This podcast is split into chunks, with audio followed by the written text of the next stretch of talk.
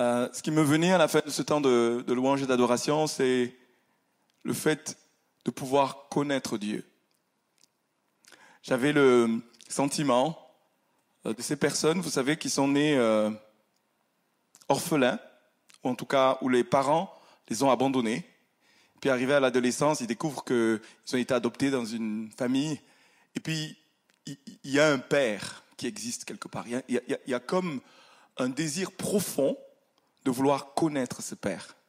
Et quand bien même euh, cette, cet enfant serait adopté et serait heureux, hein, aimé par ses parents, il y a toujours comme inscrit au-dedans de nous le désir d'aller rencontrer, de, de, découvrir, même si c'est une surprise, on ne sait pas ce sur quoi on va tomber. Eh bien, cette même chose peut être là dans ton cœur, de vouloir connaître le Père. Et Jésus dit dans Jean 17, Or la vie éternelle, la vraie vie, c'est de connaître. La vraie vie, c'est de pouvoir goûter, parce que c'est ça la, la, la, vie, connaître Dieu et son Fils bien-aimé. Le fait de connaître dans son esprit, de découvrir que Dieu est un Père. Jésus est venu nous présenter Dieu comme un Père.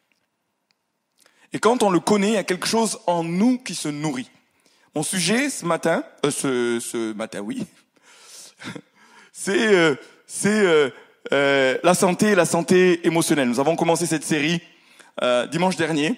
Et c'est basé sur ce verset de 3 Jean 1, 2 qui dit, Bien aimé, je souhaite que tu prospères à tous égards et sois en bonne santé comme prospère l'état de ton âme. C'est ce que Dieu, le Père, dit à chacun de nous, ses enfants. Nous sommes bien aimés et il souhaite. Dieu a des souhaits, a des vœux. Et on le dit souvent en ce moment, je l'entends de partout, surtout la santé. Et c'est ce que Dieu est en train de nous dire. Il veut que nous soyons en santé. La santé à tous les niveaux. Et, euh, pendant que cette semaine, on entend et on va encore, euh, on a entendu euh, ce qui se passe autour du vaccin. On est en train de chercher un vaccin pour être en santé physique et lutter contre le Covid, la Covid. Eh bien, moi, je vous propose ce matin que nous cherchions ensemble un vaccin spirituel pour nous donner la santé, pour préserver et nous donner une santé intérieure. Parce que la santé intérieure conditionne notre santé extérieure, physique. C'est très important d'être en bonne santé intérieure. Et la Bible nous propose, euh, et on a vu les symptômes euh, dimanche dernier, sur ce qui fait que nous pourrions être en maladie ou en mauvaise santé sur le plan émotionnel. Et je vous propose de choisir un domaine. Vous savez, c'était 10 points. Je ne vais pas y revenir aujourd'hui euh, dessus. Vous pouvez écouter ces 10 points et vous pouvez être touché. Pendant que je prêchais dimanche euh, dernier, peut-être qu'il y a une chose qui vous a particulièrement touché. Et ce que je vous invite à faire, c'est de méditer dessus, de prier dessus, de laisser Dieu agir en vous. Je prenais cette image de l'iceberg, de quitter la partie visible et de descendre. Et de laisser Dieu vraiment travailler. Vous pouvez le faire avec lui, mais vous pouvez aussi engager. Vous engager avec quelqu'un, un frère, une sœur, quelqu'un qui va vous accompagner et prier avec vous jusqu'à ce que vous voyez la guérison et la santé venir dans vos vies. Le Saint-Esprit veut nous, aider à retrouver notre équilibre émotionnel et notre capacité à apprécier la vie après les temps difficiles. Vous avez traversé peut-être des temps difficiles et ça a généré du stress, comme une sorte de déstabilisation émotionnelle eh bien la présence de Dieu, la connaissance de Dieu, l'expérience de sa parole qu'on va voir ce soir va vous donner de retrouver euh, euh, une santé intérieure, une capacité d'apprécier la vie, une capacité de, d'explorer toutes les gammes, d'être en capacité de, de vraiment vous, vous, vous de, donner du goût intérieur, de, de pouvoir apprécier ce qu'il vous propose. Le but de ma prédication ce soir, c'est de connaître Dieu et de se laisser connaître par lui pour que nous soyons en santé, que nous rentrions dans un processus de santé. Saint Augustin a dit, et les pères de l'Église ont dit depuis le, départ dans l'histoire de l'Église, qu'il est inséparable la notion de connaître Dieu et de se connaître. Augustin, Saint Augustin disait, comment puis-je connaître Dieu sans me connaître moi-même? Et Jean Calvin reprend cela en disant, connaître Dieu et se connaître, c'est inséparable. Et David est un modèle de celui qui vraiment accueille dans sa vie le fait de connaître Dieu et de demeurer en lui, de communier avec lui. C'est extraordinaire de savoir que c'est possible de trouver ce Père et de le connaître. D'un côté, et de permettre à Dieu de nous connaître. On va lire dans le psaume 139, 23, 24, David nous dit ceci, Sonde-moi, ô Dieu, et connais mon cœur, éprouve-moi et connais mes pensées. Regarde si je suis sur une mauvaise voie, et conduis-moi sur la voie de l'éternité. David est un type de Christ et un modèle d'un chrétien qui est en bonne santé émotionnelle. Il connaît Dieu, ça le libère, ça le place dans une grande sécurité. Et il se connaît lui-même, ce qui fait qu'il peut accueillir toutes les gammes émotionnelles. C'est quelqu'un qui a vécu vraiment des, souffrances profondes. Et pour ceux qui connaissent la Bible, ils peuvent voir que, mais vraiment, il a été profondément éprouvé euh, accusé à tort pendant et poursuivi par euh, quelqu'un de jaloux contre lui, s'il s'agissait du, roi Saül, le poursuit comme si à un moment donné lui dit j'étais comme un chien mort. Et toute sa vie, il est, en fuite, il est en cabale, il est un fugitif. Et c'est douloureux de d'être de, aimé de Dieu, choisi de Dieu, et pourtant d'être éprouvé autant. Et c'est énorme. On pourrait dire que c'est un, un, homme habitué à la souffrance. Euh, à un moment donné, le roi, le, le, prophète Saül est envoyé, Samuel est envoyé pour, pour, pour oindre, choisir David comme futur roi après Saül, et son père l'oublie. Enfin, c'est quand même énorme. On rassemble un moment phénoménal dans la vie d'une famille. Le, son père Isaïe l'oublie. Il rassemble tous ses enfants, tous ses garçons, et puis lui, il le laisse garder les, moutons. Je je sais pas pour quelle raison il n'a pas envoyé un serviteur garder les, les, les, les moutons pour faire venir David. Il l'oublie. Il y a un niveau là, il y a quelque chose qui m'interpelle. Il oublie. Pourtant c'est le dernier, alors bon, peut-être que ça vaut rien.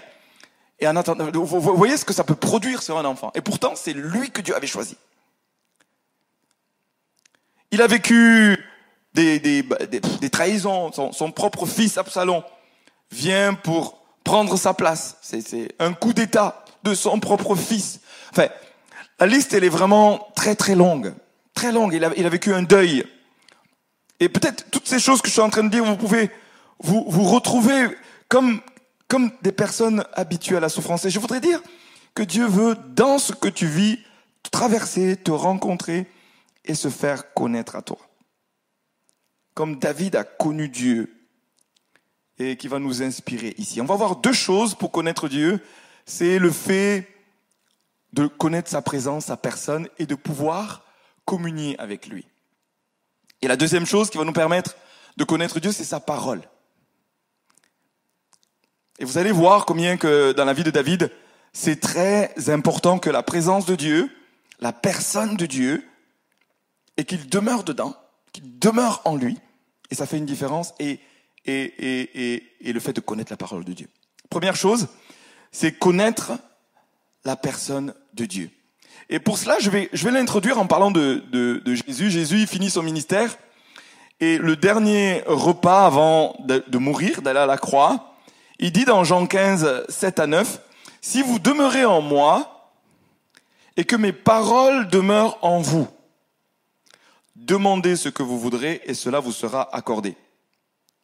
Si vous portez beaucoup de fruits, c'est ainsi que mon Père sera glorifié et que vous serez mes disciples. Comme le Père m'a aimé, je vous ai aimé, demeurez dans mon amour. Jésus est en train de nous parler de demeurer. C'est comme habiter.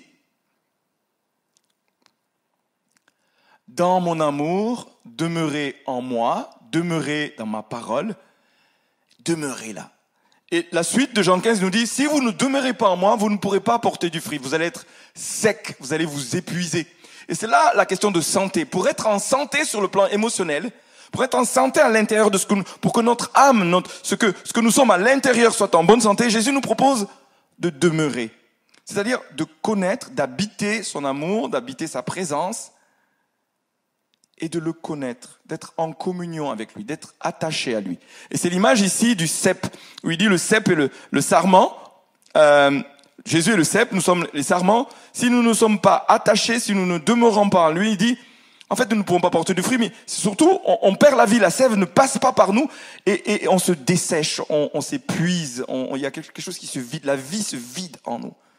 Et c'est important d'apprendre à demeurer. Un, un disciple qui ne demeure pas, qui ne s'attache pas, qui ne communie pas, qui ne connaît pas dans son esprit Dieu, ne peut pas être utilisé par lui, ne peut pas être en santé.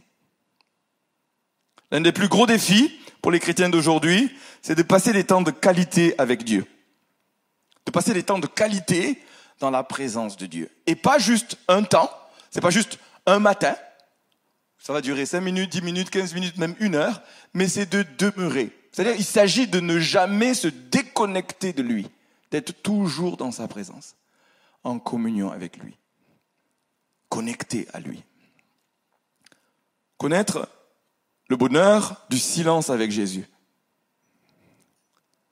Ça nous conduit à ralentir. Ça nous conduit à connaître le sabbat, le trouver dans nos esprits et dans nos cœurs. Et le connaître. En fait, c'est largement possible. Et c'est là où Dieu veut nous conduire. Quand notre âme connaît sa présence, quand notre cœur, notre être intérieur le rencontre, il, nous, nous régénère, il nous donne une énergie qu'on ne peut pas obtenir autrement, parce que notre être intérieur ainsi est nourri, nourri par sa présence, son amour. L'enjeu, c'est de ne pas être trop occupé pour être euh, avec Jésus, c'est-à-dire tellement occupé, affairé pour ne pas être avec Jésus. Trouver comment je peux être en activité et me connecter à lui et chercher sa face. connecter à lui et chercher sa face. Si on vient à David, David euh, dit cela, il dit dans le psaume 27.4, je demande à l'Éternel une chose que je désire ardemment. Je voudrais habiter toute ma vie dans la maison de l'Éternel pour contempler la magnificence de l'Éternel et pour admirer son temple. En fait, il est en train de dire exactement la même chose que Jésus nous dit je veux demeurer. Je veux habiter.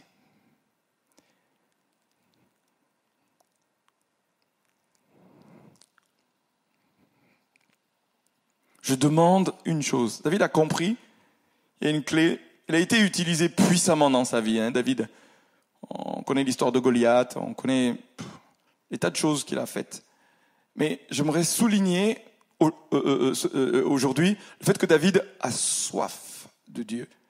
L'un des premiers actes qui, qui, qui, acte qui pose quand il devient roi, il fait venir l'arche, qui est le, le, symbole de la présence de Dieu. Euh, avant que le, le, roi Saül soit roi, il, a régné pendant 40 ans, l'arche, le symbole de la... C'est plus qu'un symbole, c'est que Dieu était, était là dans l'arche. C'est un mystère assez extraordinaire, c'est que Dieu a comme fait sa demeure dans l'arche. Et David, quand il arrive, il dit, mais l'arche est chez les Philistins est ailleurs. Je vous fais l'histoire courte, ça avait été capturé. Et David, qui aime tellement la présence de Dieu, propose qu'on fasse revenir l'arche, c'est-à-dire la présence de Dieu. Personne de Dieu. Et euh, on, nous rapporte qu'il l'a fait avec une grande joie. Il a fait une tentative, une première tentative, c'était pas tout à fait aligné. Il en a fait une deuxième et il a ramené l'arche juste à côté de chez lui. Vous voyez la, la faim, la soif, l'importance que David accorde à la personne de Dieu. Et ici, il nous dit, moi, je veux, je veux demeurer, je veux habiter, je veux être là, je veux être connecté à la présence de Dieu.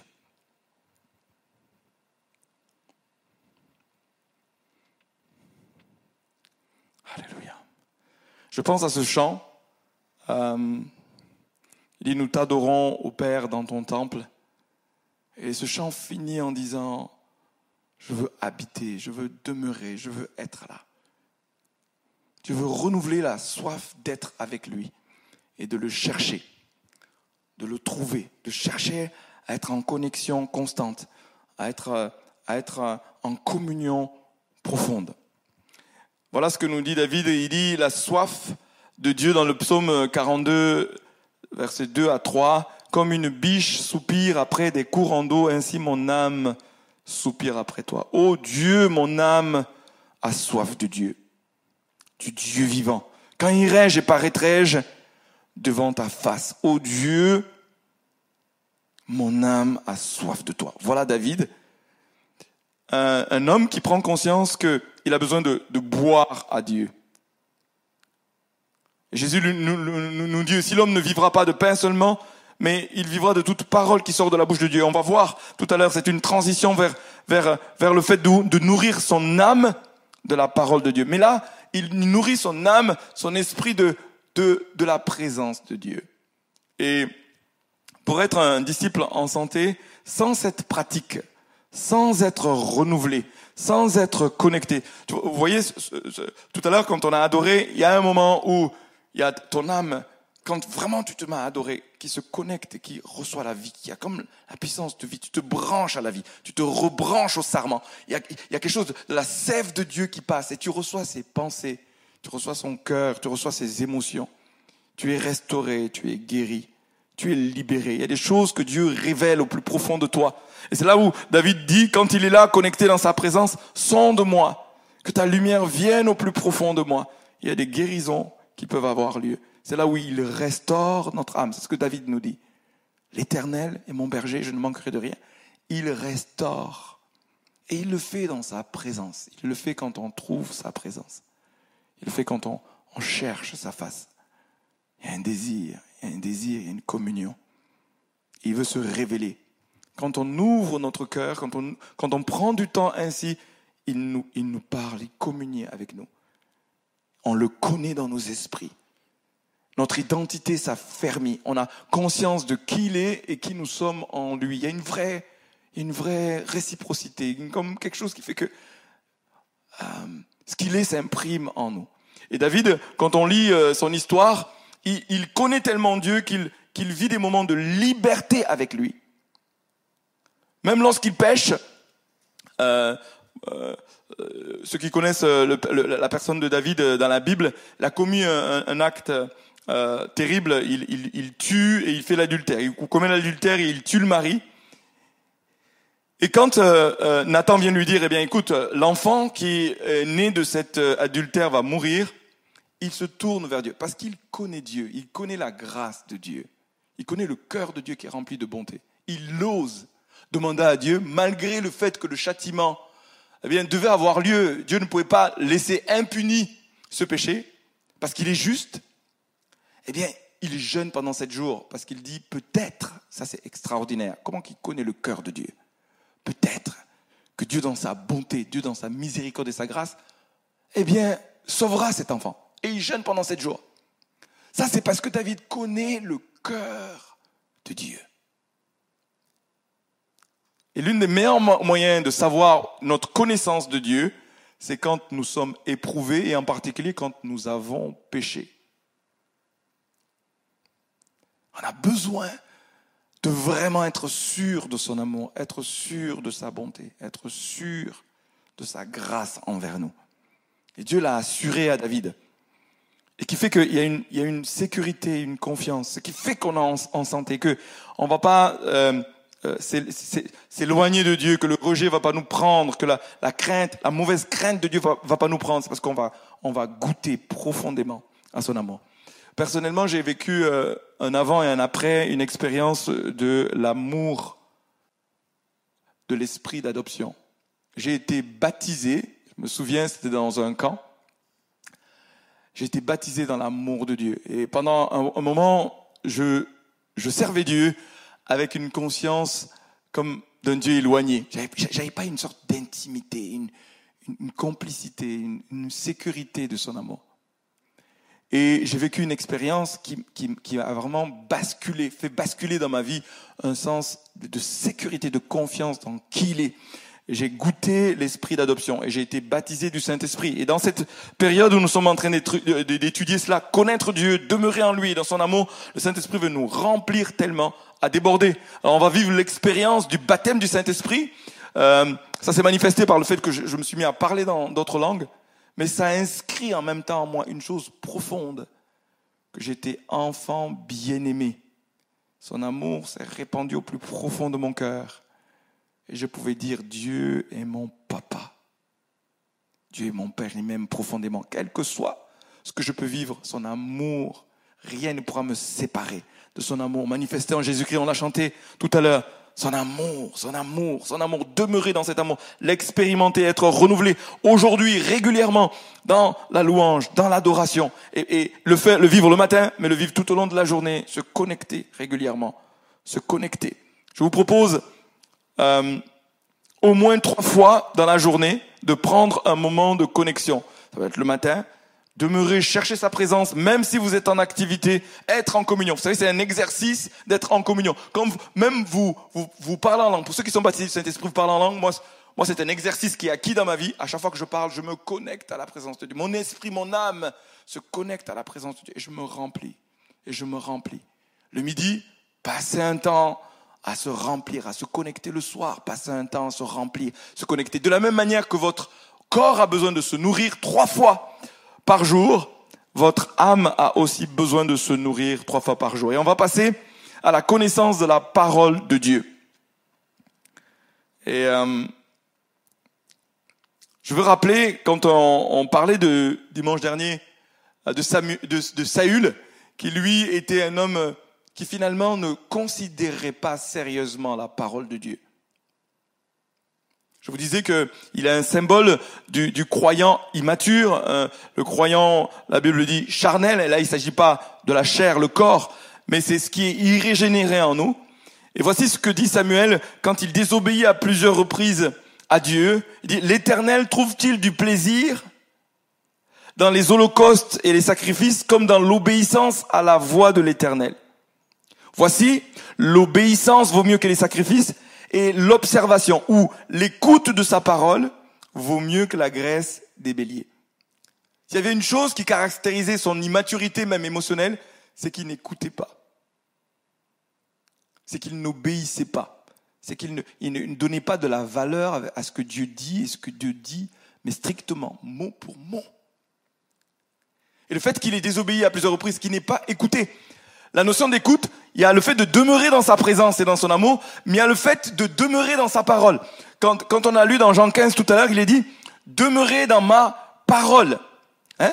Euh, euh, euh, si vous demeurez en moi et que mes paroles demeurent en vous, que mes paroles habitent en vous. Si mes paroles habitent en vous et que vous les écoutez, parce qu'une parole qu'on n'écoute pas, ça sert pas à grand chose. Mais l'idée c'est, ton esprit demeure dans sa présence et son amour, mais écoute. L'enjeu de lire la parole, c'est d'écouter Dieu nous parler. C'est ce que la parole nous dit. Pas ce que nous lisons, mais ce qu'elle nous dit, ce qu'elle vient dire en nous, ce qu'elle vient dire de nous, ce qu'elle vient dire au travers de nous. Rencontrer Dieu par sa parole. Dieu veut nous parler. Et Jésus, d'ailleurs, il est lui-même, il est la parole. D'accord C'est la parole incarnée. Et bien sûr, demeurer en lui, c'est demeurer dans sa parole. Et considérer, honorer la parole de Dieu. Vous savez, nous sommes dans une saison où on va lancer une école biblique, en tout cas une formation biblique, théologique, on va creuser. Je vous invite à vous y inscrire pour demeurer, pour que la parole vienne vous parler. Il ne s'agit pas de cumuler des connaissances. Bien sûr, on va cumuler, on va même mémoriser la parole de Dieu. Mais qu'elle vous parle, que la Bible parle. Ça peut être un livre fermé, mais quand on ouvre son cœur et qu'on veut se nourrir, en fait, la parole de Dieu, c'est la nourriture de ton âme. Imaginez, tu manges pas un jour, deux jours, trois jours, des fois on peut tenir un mois, deux mois mais la Bible est une parole qui va venir vous parler. Et l'idée, c'est que Jésus, qui est une personne dans la parole, vous parle.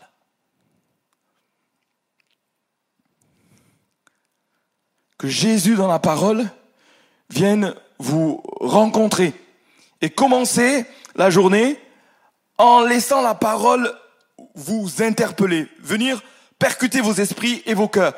Finir, quand vous avez un moment en midi, finir par la connexion euh, le, midi dans la parole de Dieu et vous couchez avec la connexion. Vous savez, on dit, ce sur quoi nous, nous méditons, nous pensons, peuvent nourrir vos rêves. Eh bien, imaginez, vous nourrissez vos esprits, vos âmes, de la parole de Dieu. Ça va être la matière sur laquelle vous allez travailler pour que ça vienne vraiment comme être une nourriture profonde. La manière dont on, commence la journée ou la manière dont on la finit détermine beaucoup ce qui se passe dans nos vies. Parce que nous sommes très influençables. Si nous choisissons de nourrir nos âmes de la parole de Dieu, ça va faire une différence. Voici ce qui nous dit euh, le psaume 92.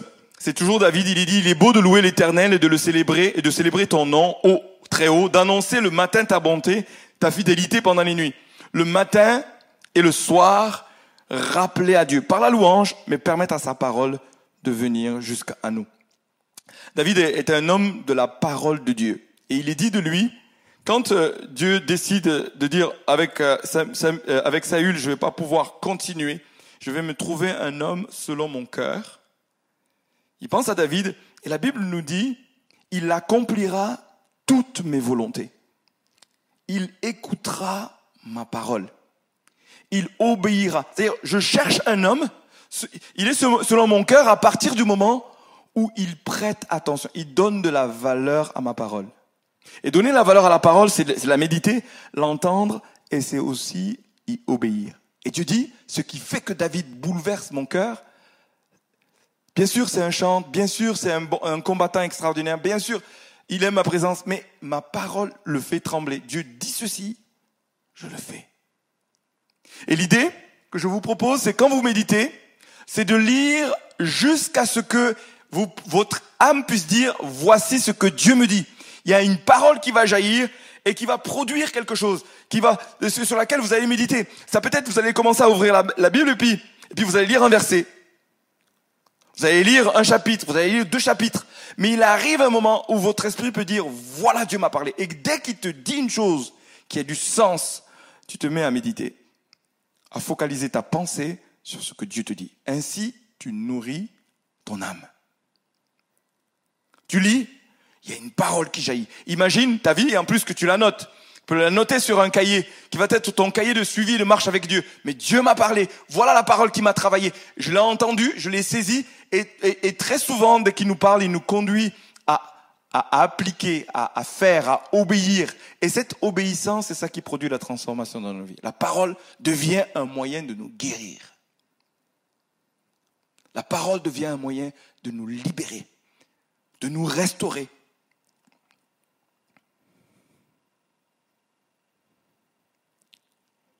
Alors, euh, je ne sais pas sur quelle version euh, vous lisez, mais la Bible de Semeur est une bonne traduction, hein, qui va vous permettre vraiment que la parole de Dieu vienne, vous nourrir et vous guérir à l'intérieur. Dans le psaume 119 qui caractérise vraiment David, euh, et son amour de la parole, il dit que sept fois le jour, il médite la parole. Il dit que, que, la parole de Dieu est une lumière sur son, son, son, son sentier. Ça lui permet vraiment d'être en vie. C'est la lumière. Il y a tellement de, de, de, de, de métaphores qu'il utilise pour réussir à nous, à nous donner le secret de, de David, un homme euh, qui honore la parole de Dieu, qui aime la parole de Dieu, qui s'attache à Dieu et qui accorde vraiment de l'importance à la parole de Dieu. C'est le psaume où il célèbre son amour de la parole de Dieu. Il dit il l'aime, il aime la parole, il l'aime, il lui donne de l'importance, il la médite, il la médite. Et cette parole remplit sa vie. C'est euh, Jean qui nous dit euh, que les jeunes hommes sont forts parce que la parole de Dieu demeure en eux. Et le fait d'amener la parole de Dieu à demeurer en nous, il s'agit de la méditer, il s'agit de la confesser, de la proclamer, il s'agit d'en être habité, qu'elle nous parle régulièrement, puis qu'on l'utilise comme une arme. Quand nous sommes habités de la parole de Dieu, nous sommes habités de Jésus. Jésus est une épée à deux tranchants. Et quand on se met à proclamer dans, dans, dans les moments de, de prière, mais, mais, mais, aussi dans nos vies de tous les jours, quand on se met à, à, méditer, cette semaine, on avait une, une, une discussion euh, à la maison sur un sujet euh, qui concerne ben, la gestion des conflits, des désaccords. Euh, alors ça peut être entre parents, entre amis, etc. Et j'en suis venu à un moment donné dans le débat, on était avec euh, les enfants, puis une amie de, mes enfants. Puis à un moment donné, j'ai dit, mais qu'est-ce que la parole de Dieu dit sur la gestion des conflits? Et moi, je crois que dans tous les domaines de nos vies, quand nous sommes confrontés à quoi que ce soit, consulter le livre, consulter la parole nous donne de vraies clés pour gérer des situations. Bible nous donne des exemples de gestion de conflits. Il y a une sagesse de Dieu pour gérer les conflits. Et on a parlé de Acte 15, qui a, qui a donné une perspective, une sorte de clé de comment on peut gérer des conflits. Et dans Acte 15, rapidement, je dirais, eh bien, ils ont, il y a deux approches. Il y a ceux qui voulaient judaïser les, les, les, les, chrétiens non juifs qui étaient en train de se convertir. Et puis il y avait des désaccords. Il y a eu des désaccords dans la Bible, il y a eu des conflits, mais où, où ils ont, ils ont eu des discussions vives, très très vives, très très chaudes. Il y avait vraiment quelque chose de, difficile, un conflit. Et puis à un moment donné, ils ont tous écouté l'Esprit de Dieu. Il y avait des, des, deux points de vue vraiment euh, opposés. Puis à un moment donné, il y a quelqu'un qui fait une synthèse, il dit, le Saint-Esprit, dans cette réunion, est en train de nous dire une chose, et tout le monde s'aligne à la parole de l'Esprit de Dieu. Il y a eu un chemin, il y a eu une conclusion, il dit, le Saint-Esprit et nous, nous sommes arrivés à telle conclusion. Il y a des points de vue différents, il y a ton opinion, et puis il y a l'autorité de la parole de Dieu dans ta vie. Est-ce que la parole de Dieu, c'est celle qui fait autorité? Est-ce que tu la crains comme David? Vous savez, quand on craint Dieu comme ça et qu'on entend sa parole et puis qu'elle elle bouleverse nos vies, ça donne une pleine autorité. Ça veut dire que c'est lui qui a le dernier mot. C'est vraiment lui qui a le dernier mot. C'est pas juste nos pensées, nos choix, nos décisions. C'est je demeure en lui. Puis à un moment donné, je viens lui donner de l'autorité. Je viens lui donner le dernier mot. J'entends, je sais le capter et je confronte ma vie à sa parole. Je vous propose aussi de méditer, suivant les défis que vous avez en ce moment, de méditer la parole de Dieu sur, ce défi. Qu'est-ce que la parole de Dieu dit sur euh, ben, la santé? Qu'est-ce que la parole de Dieu dit sur la... Tu es confronté à quelque chose en ce moment, des angoisses ou, je ne sais quoi. Qu'est-ce que la parole de Dieu La parole de Dieu a beaucoup de choses à nous dire. Si nous la consultons et puis que ça vient percuter nos vies, ça nous donne une pleine autorité d'obéir à ce que Dieu nous dit. Dès qu'on obéit, on grandit en autorité spirituelle. Et qu'on lui donne le dernier mot, on obéit en autorité spirituelle. Consultez Dieu, ainsi consultez Dieu. Je vais finir avec cela et nous permettre vraiment que euh, cette parole agisse en nous et vienne euh, vraiment euh, faire une différence. C'est l'histoire de David dans 1 Samuel 30. Euh, il est, en fait, il perd tout. Il est fugitif. C'était la fin de, de, sa vie de fugitif. Et puis il perd tout. C'est-à-dire euh, avec ses hommes, il est, il est, il est parti en guerre et, quand il revient, on a, on a, on a enlevé sa femme, ses enfants, tout, tout ce qu'il avait et tous les biens qu'il avait sont partis parce qu'il y a eu un, il y a eu il a été, il y a eu un pillage. Et là, David, il pleure, il pleure, il pleure. Là, cette fameuse gamme émotionnelle de David, il pleure, il pleure, il pleure. Puis à un moment donné, il se relève, la Bible nous dit, il se relève en s'appuyant sur Dieu. Et qu'est-ce qu'il fait à un moment donné? Il consulte Dieu il consulte Dieu. David est un exemple puissant pour cela. Il, il, ne se lève pas par vengeance, il se lève pas par colère, il ne se lève. Bien sûr, il répand ça devant Dieu, il pleure avec tous ses amis, il pleure, il pleure, il pleure, il pleure, et ils sont fatigués de pleurer. Mais à un moment donné, il se lève, il dit ma vie va être conduite par Dieu. Alors euh, à l'époque, ils avaient un privilège, ils pouvaient consulter Dieu par un, un éphode, hein, donc ils demandent à ce qu'on amène l'éphode, ils consultent de Dieu, et puis ils posent la question à Dieu, mais est-ce que je, je vais poursuivre et rattraper, puis est-ce que tu vas être avec moi pour cela? Dieu lui dit, vas-y, il se lève. Et euh, l'histoire se finit super bien, c'est que non seulement il, récupère tout ce, tout, tout ce qu'il avait, ses, ses, femmes, il avait, il avait plusieurs femmes, mais il, il pille encore euh, euh, euh, ceux qui les ont dévalisés et puis il est enrichi. C'est extraordinaire. Mais la clé, ça a été le fait de consulter Dieu. De ne pas faire sa volonté, mais de faire la volonté de Dieu. Quand on fait la volonté de Dieu, il y a une grâce, une autorité dans nos vies qui vient. Quand nous nous aiguisons l'oreille, oui, c'est possible d'entendre la voix de Dieu. C'est pas d'être comme euh, mystique, c'est réel entendre la voix de Dieu. Et puis plus on obéit, plus c'est fin, plus on saisit la pensée de Dieu. J'ai vécu des moments très forts dans ma vie. Récemment, j'ai été amené, on m'a demandé, mais comment on a fait pour se rencontrer euh, avec, euh, avec Marilène et on, on était d'abord amis, mais à un moment donné, j'ai médité la parole de Dieu parce que j'avais des conceptions fausses sur le mariage. À l'époque, je pensais que un noir devait se marier avec un noir et puis une blanche avec un blanc. Et j'ai confronté mes positions parce que c'était par héritage, mes, mes, parents avaient, avaient préparé une, une, femme pour moi, etc.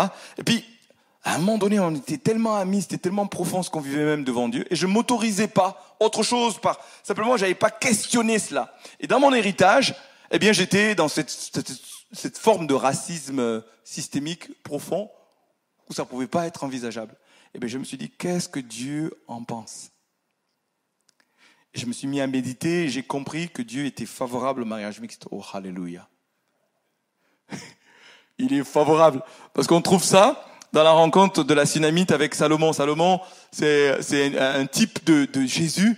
Et puis la tsunamite, il se trouve qu'elle était basanée, bronzée, très très noire. Et pourtant, elle dit, ah, je suis noire, mais et je suis belle. Ils se sont mariés, c'est extraordinaire. Et quand on comprend l'intention de Dieu, d'un coup, j'ai eu un renouvellement de ma pensée. Et c'était pas juste un choix personnel. Qu'est-ce que Dieu en pense? Il y avait de l'amour qui était là, certainement, ou une grande amitié, je vais dire, pour Marilène. Dès que la parole de Dieu, la consultation a été confirmée, boum, l'amour a rempli mon cœur, je me suis déclaré, une, belle histoire a, suivi. Mais ça s'est passé devant Dieu. Dieu a parlé. Je me suis mis à prier parce qu'à l'époque, c'était assez compliqué que même les circonstances s'alignent. Pour cela, le contexte dans lequel j'étais, ben, ça remonte à 30 ans cette affaire. Aujourd'hui, euh, c'est fun de se marier, d'être en couple mixte. À l'époque, mais voilà, c'était pas, c'était pas habituel. Et pour autant, à la fois parce que Dieu a parlé et à la fois parce que ça s'est aligné sur le jeûne et la prière pour que la volonté de Dieu se fasse, on s'est gardé pur jusqu'au mariage par la grâce de Dieu. Ben, je peux vous dire, aujourd'hui, je suis tellement heureux d'avoir obéi. Je pense qu'il y en a certains comme ça qui peuvent dire Amen. Je pense à mes enfants. Qu'est-ce que Dieu en pense? Et cela, des tas, de tas de témoignages dans ma vie. Qu'est-ce que Dieu en pense? Et quand on obéit, sa faveur et sa grâce nous accompagnent. Je voudrais vous euh, proposer de prier ensemble et de demander à Dieu de vraiment venir vous accompagner à demeurer dans sa présence et dans son amour, à pratiquer la connexion avec Dieu, la soif de Dieu, le désir de lui, de le pratiquer, et puis de vous engager dans cette saison à vraiment lire la parole jusqu'à ce que elle vous parle et qu'elle vienne vous nourrir et que vous rentriez dans une dynamique d'obéissance pour devenir des disciples qui sont enracinés en lui. Père, c'est au nom de Jésus que je veux prier et bénir chacun de tes enfants qui ont soif de te connaître.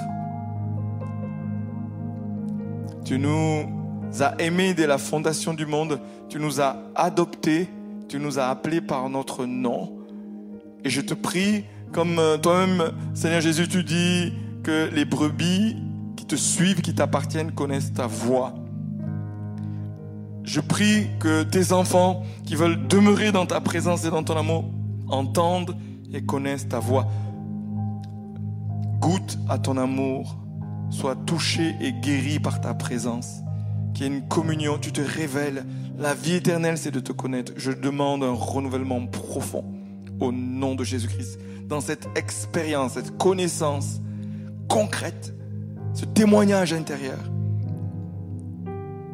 je bénis cette saison, ce, temps où on se prépare euh, pour ce jeûne euh, de trois semaines. Je prie que tu viennes rencontrer, te révéler, te manifester. Tu as dit toi-même, je me manifesterai, je me révélerai à vous. Alors je te demande, viens te révéler. Viens, viens manifester ta présence. Qu'elle soit évidente, que tout le monde soit convaincu alors que cette soif augmente, alors que le désir de ta présence est là et monte comme David, je prie que tu viennes toucher, viennes guérir, tu viennes libérer. Je prie aussi que ta parole soit vivante, qu'elle soit efficace, qu'elle vienne séparer jointure et moi, comme, comme ta parole elle-même dit, elle est, elle est vivante, elle est efficace. Je prie que quand elle est méditée, il y ait une puissance de lumière, de vie qui jaillisse pour venir, pour venir faire une œuvre profonde. Alléluia. Vienne venir guérir, venir parler, venir conduire, venir confirmer. C'est toi le Seigneur. Nous voulons que tu aies le dernier mot dans nos vies. Et le premier et le dernier mot parle sur nous. Nous voulons obéir, être de ces disciples qui accueillent cette parole qui nous nourrit, qui nous met en santé. Au nom de Jésus-Christ. Amen.